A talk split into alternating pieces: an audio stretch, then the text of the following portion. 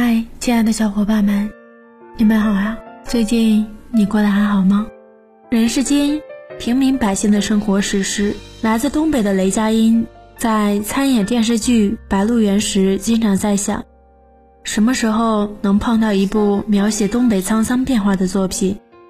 如今电视剧《人世间》来了，登入央视一套隆重播出。作为主演的雷佳音拍摄了半年，感叹道。仿佛一小半辈子就活过去了。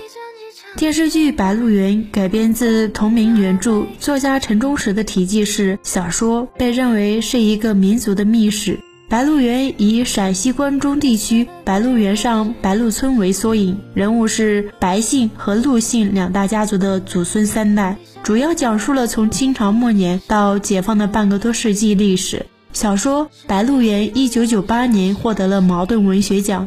同名的电视剧，二零一七年播出后获得广泛好评。同样，梁晓声的长篇小说《人世间》二零一九年获得了茅盾文学奖。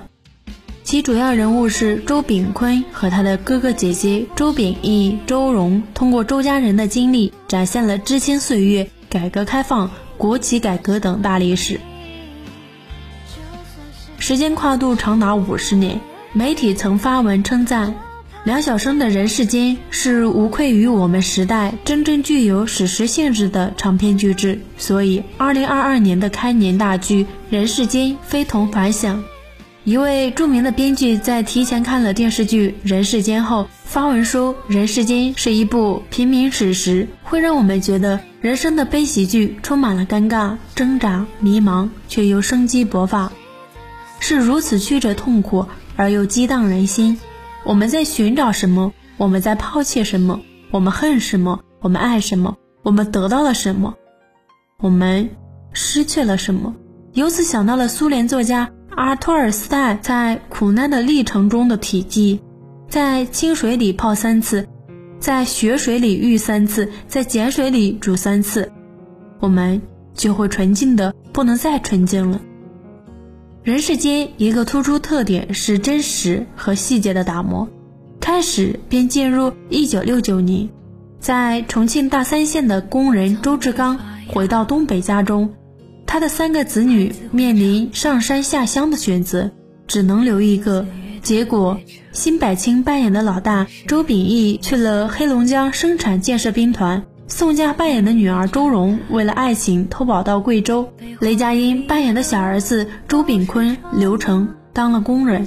几年过去了，周秉义在兵团干得很好，对父母落难的恋人郝冬梅依然如故。两人在白桦林中约会，周蓉结婚了，可不被家人所接受。周炳坤目睹了同事好友涂志强被游街和枪毙，情绪波动，失去了木材厂的工作。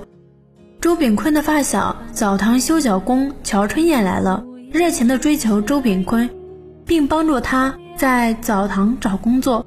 周炳坤却在酱油厂上班了，并去见了好友涂志强的遗孀郑娟。演郑娟的是樱桃，两人的缘分开始了。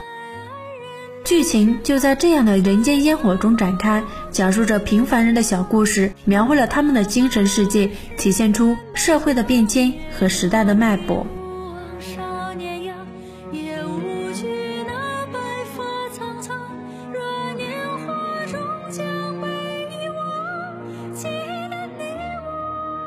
好了，如果你想要了解更多，那不妨你去搜索“人世间”。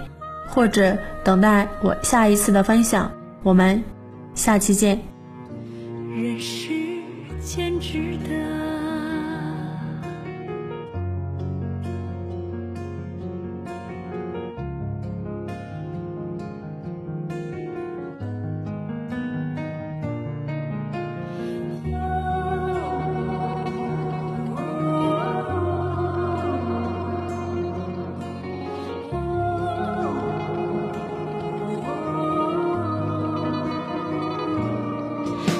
说苦了